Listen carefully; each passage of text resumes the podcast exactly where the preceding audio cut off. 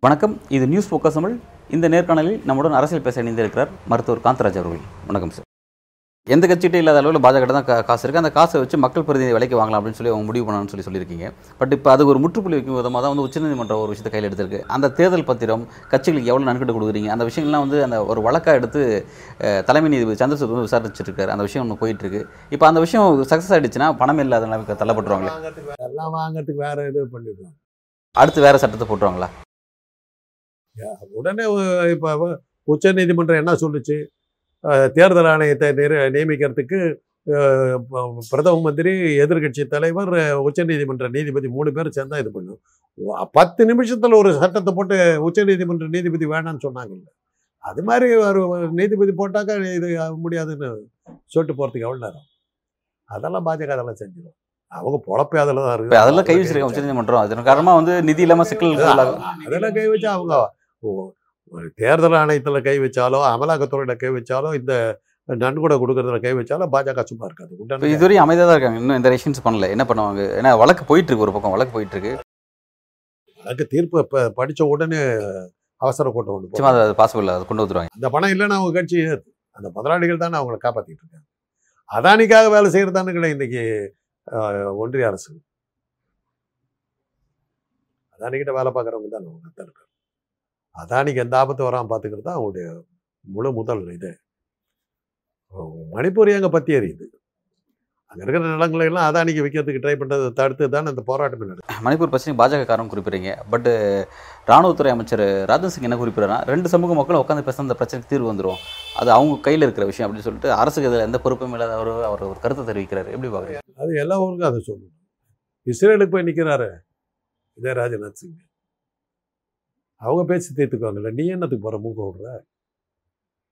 அங்க ப பத்திக்கிட்டு இருக்குது. இங்க நீ செய்யறதுக்கு காரணமே நீ தானே மிசோரம் சீஃப் மினிஸ்டர் என்ன அங்க இருக்கிற தலைவர் என்ன சொன்னாரு?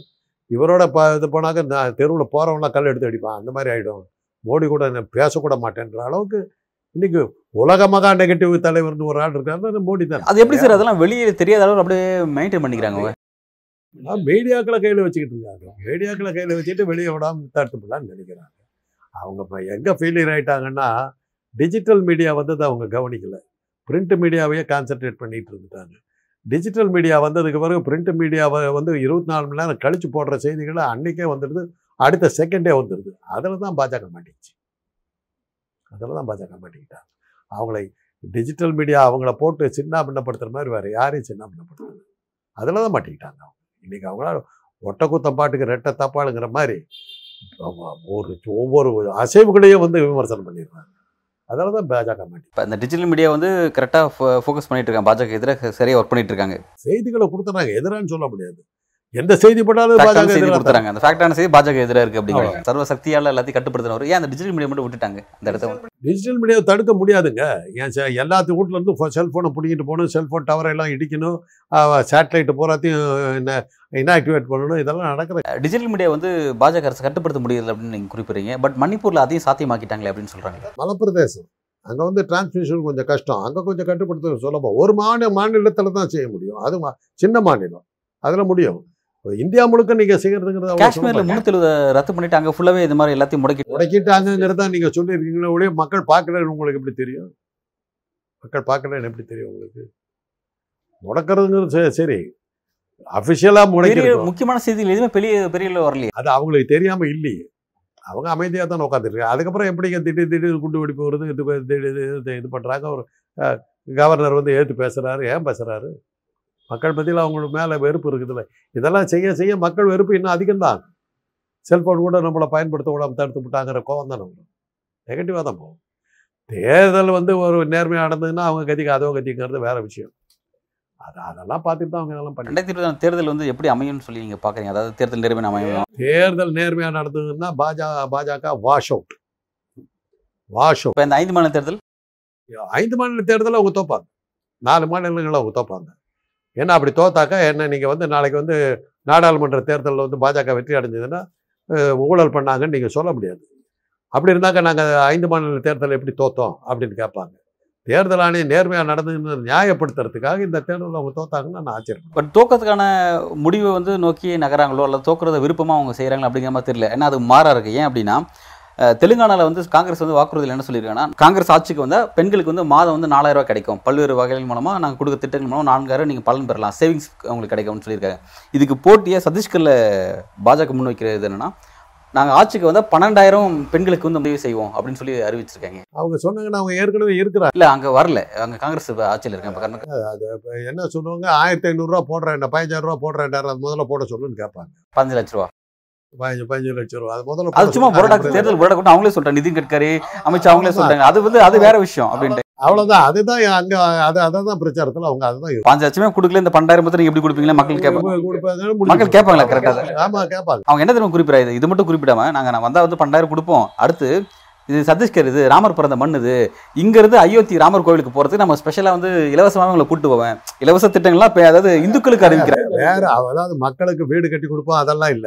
ராமர் கோயிலுக்கு கூட்டு போவேன் உங்களுக்கு பஞ்சாமிரதம் கொடுப்பேன் இப்போ சுண்டல் கொடுப்பேன். இதுதான் அவங்களால செய்ய முடியும். அதான் அவங்க பாஜக. அதுவே போதுமே. அதை வச்சு பேசிட்டு போயிடும் அதை வச்சு அவங்க பேசுவாங்க சார். பட் மக்களோட மக்கள் சரிங்க சார். தலையாட்டிட்டு மக்கள் இருந்துருவாங்களா மக்கள் அது அதுக்கப்புறம் அவங்க த தலையெழுத்து சரியா இல்லைன்னா அவங்களுக்கு தான் ஓட்டு போடுவாங்க. என்ன பண்றது? ராமர் கோயிலுக்கு கூட்டு போறதுக்கு ஒரு ஆட்சி வேணுமா? இதெல்லாம் ஒரு உள்துறை அமைச்சர் பேசுற பிரச்சாரத்துல பேசுறாங்க அதான் அவங்க அவ்வளவுதான். அவங்க இதை ஏன்னா எலெக்ஷன் வந்து நேர்மையா நடத்த போறது இல்லை ரிக்கிங் பண்ண போறாங்க. எதை வேணாலும் சொல்லிட்டு போலாம் அப்படின்ட்டு இது பண்ணாங்க. இதனால தான் ஓட்டு போட்டாங்கன்னு கணக்காட்டுவாங்க இந்த வாக்குறுதிகள்லாம் வந்து மக்கள்கிட்ட பலன் கிடைக்காது அவங்களுக்கு இதெல்லாம் ஒரு வாக்குறுதிங்களா? ராமர் கோயிலுக்கு கூட்டு போறதெல்லாம் ஒரு வாக்குறுதி. நம்ம கேட்கிறோம் பட் இதெல்லாம் ஒரு வாக்குறுதின்னு சொல்லி பாஜக ஒர்க் பண்ணி அதை வாக்குறுதி இதெல்லாம் மக்கள் மத்தியில எடுபடாதுங்க. ராமர் கோயிலுக்கு எத்தனை பேர் போவான்? வைஷ்ணவம் போவான் சைவம் போவானா? சரி ஓகே. இந்துக்கு சரி எல்லாரும் இந்து- இந்துக்கள். போறாங்கன்னு வச்சுக்கோமே.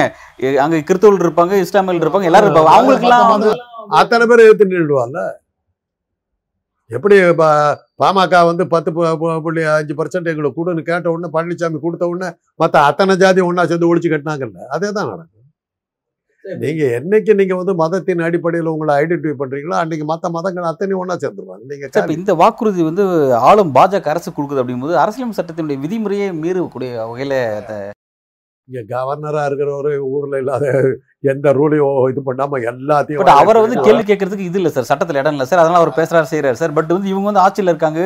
நாளைக்கு மக்கள் இவங்க பேசுற பிடிக்கிற மக்கள் ஓட்டு போட்டுருவாங்க சீஃப் மினிஸ்டரா பேசுறாரு. உள்துறை அமைச்சர் பேசுறாரு சார் உள்துறை அமைச்சர் அதான் அவர் மேல தான் நடவடிக்கை எடுக்கணும்.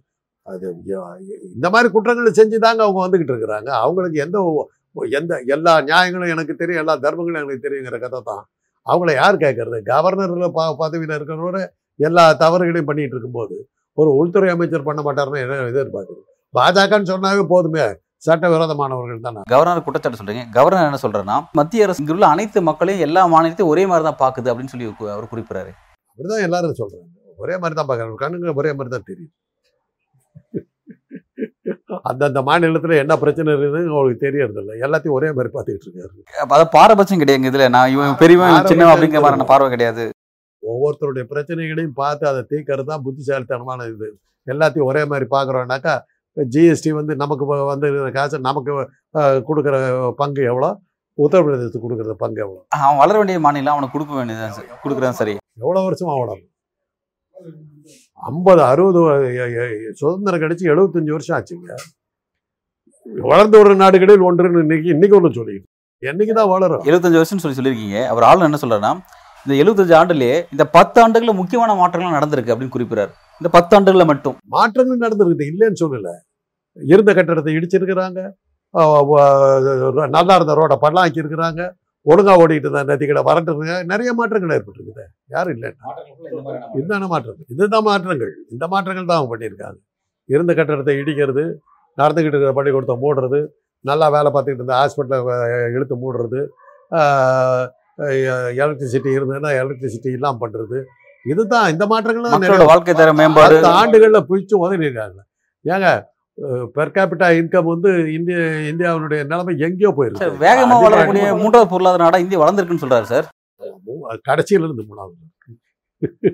மூணாவது ரைட்டு நமக்கு கீழே சோமாலியா அந்த மாதிரி ரெண்டு மூணு கண்ட்ரி தான். அது வந்து பசி குறியீட்டுல இருக்காங்க அந்த மாதிரி. பசி குறியீட்டில் நீங்கள் சொன்னால் நூற்றி இருபத்தஞ்சு நாடுகளில் நூற்றி பதினொன்றாம் இடத்துல தான் வந்து இந்தியா இருக்காங்க. நம்மளுக்கு கீழே சோமாலியா நாடு போட்டவர்கள் பாகிஸ்தான் இலங்கையெல்லாம் நமக்கு முன்னாடி இருக்காங்கிறத பார்க்கலாம் அவங்களாம் வளர்ந்து அவங்களாம் அந்த அப்புறம் இதுல மாத்திரம் எப்படி பொருளாதாரத்துல எப்படி மேல பட் ஆமா அதுல வந்து அந்த பசி குறியீட்டுல ரொம்ப மோசமா இருக்குன்றாங்க. பட் பொருளாதாரம் வேகமா வளருதுன்னு கா- சோத்துக்கு லாட்டரி அடிக்கிறாங்க. ஆனா நான் பணக்காரன். எப்படிங்க? ஏதாவது ஒத்து போதா புரியலையே வறுமை சிகரத்தில் இருக்கிற நாடுல வந்து இப்போ நூற்றி நூற்றி இருபத்தஞ்சு நாட்டில் நூற்றி பதினோராவது இடத்துல இருக்குது. ஆனால் பொருளாதாரத்தில் மூணாவது இடத்துல அது என்ன அப்போ அந்த பணம் அந்த அப்படின்னா என்ன அர்த்தம்? அந்த பொருளாதாரம் பூரா பாஜக தலைவர் இருக்குதுன்னு அர்த்தம். அது- அது அப்படிதான் பார்க்க மக்கள்கிட்ட இல்லை மக்கள்கிட்ட இல்லை. பொருளாதாரத்தில் அவங்க மூணாவது இடத்துக்கு வந்திருக்காங்க.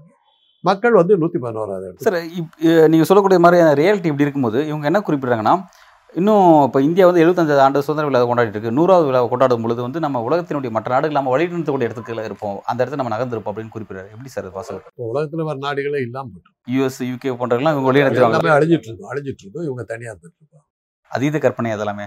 வேற என்ன? அவங்க அந்த அந்த கற்பனை பண்ணுவோம் இந்த கற்பனை பண்ணக்கூடாது உலகத்துக்கே வழிகாட்டுற அளவுக்கு பாஜக வரும்னாக்கா உலகமே இல்லாம போயிடுன்றத நம்ம சொல்லக்கூடாது? இருக்கு இருக்குன்னா அப்ப இருபத்தஞ்சு வருஷம் பாஜக தான் இருக்கும். பிரதமர் மோடி தான் இருப்பார்னு நினைக்கிறாங்களா அவங்க? அந்த மாதிரி ஆசைப்படுறேன் உலகமெல்லாம் அவ்வளோ மோசம் ஆயிடுச்சுன்னா தான் இந்த பாஜக வந்து இருபத்தஞ்சு வருஷம் இருக்குதுன்னா உலகமே மோசம் ஆயிடுச்சுன்னு அர்த்தம். அதை தான் அவங்க சொல்றாங்க. உலகமே நாசமா போயிருக்கிறோம். நாங்கள் மாத்திரம் நல்லா இருப்போம் அப்படின்றாங்க. அதான் பாஜக மாத்திரம். நாடு இல்லை. பாஜக பாஜக மட்டும். பல்வேறு கேள்விக்கு ரொம்ப ஆழமாக ஒரு உங்களோட கருத்தில் வழங்கியிருக்கீங்க. சார் மிக்க நன்றி.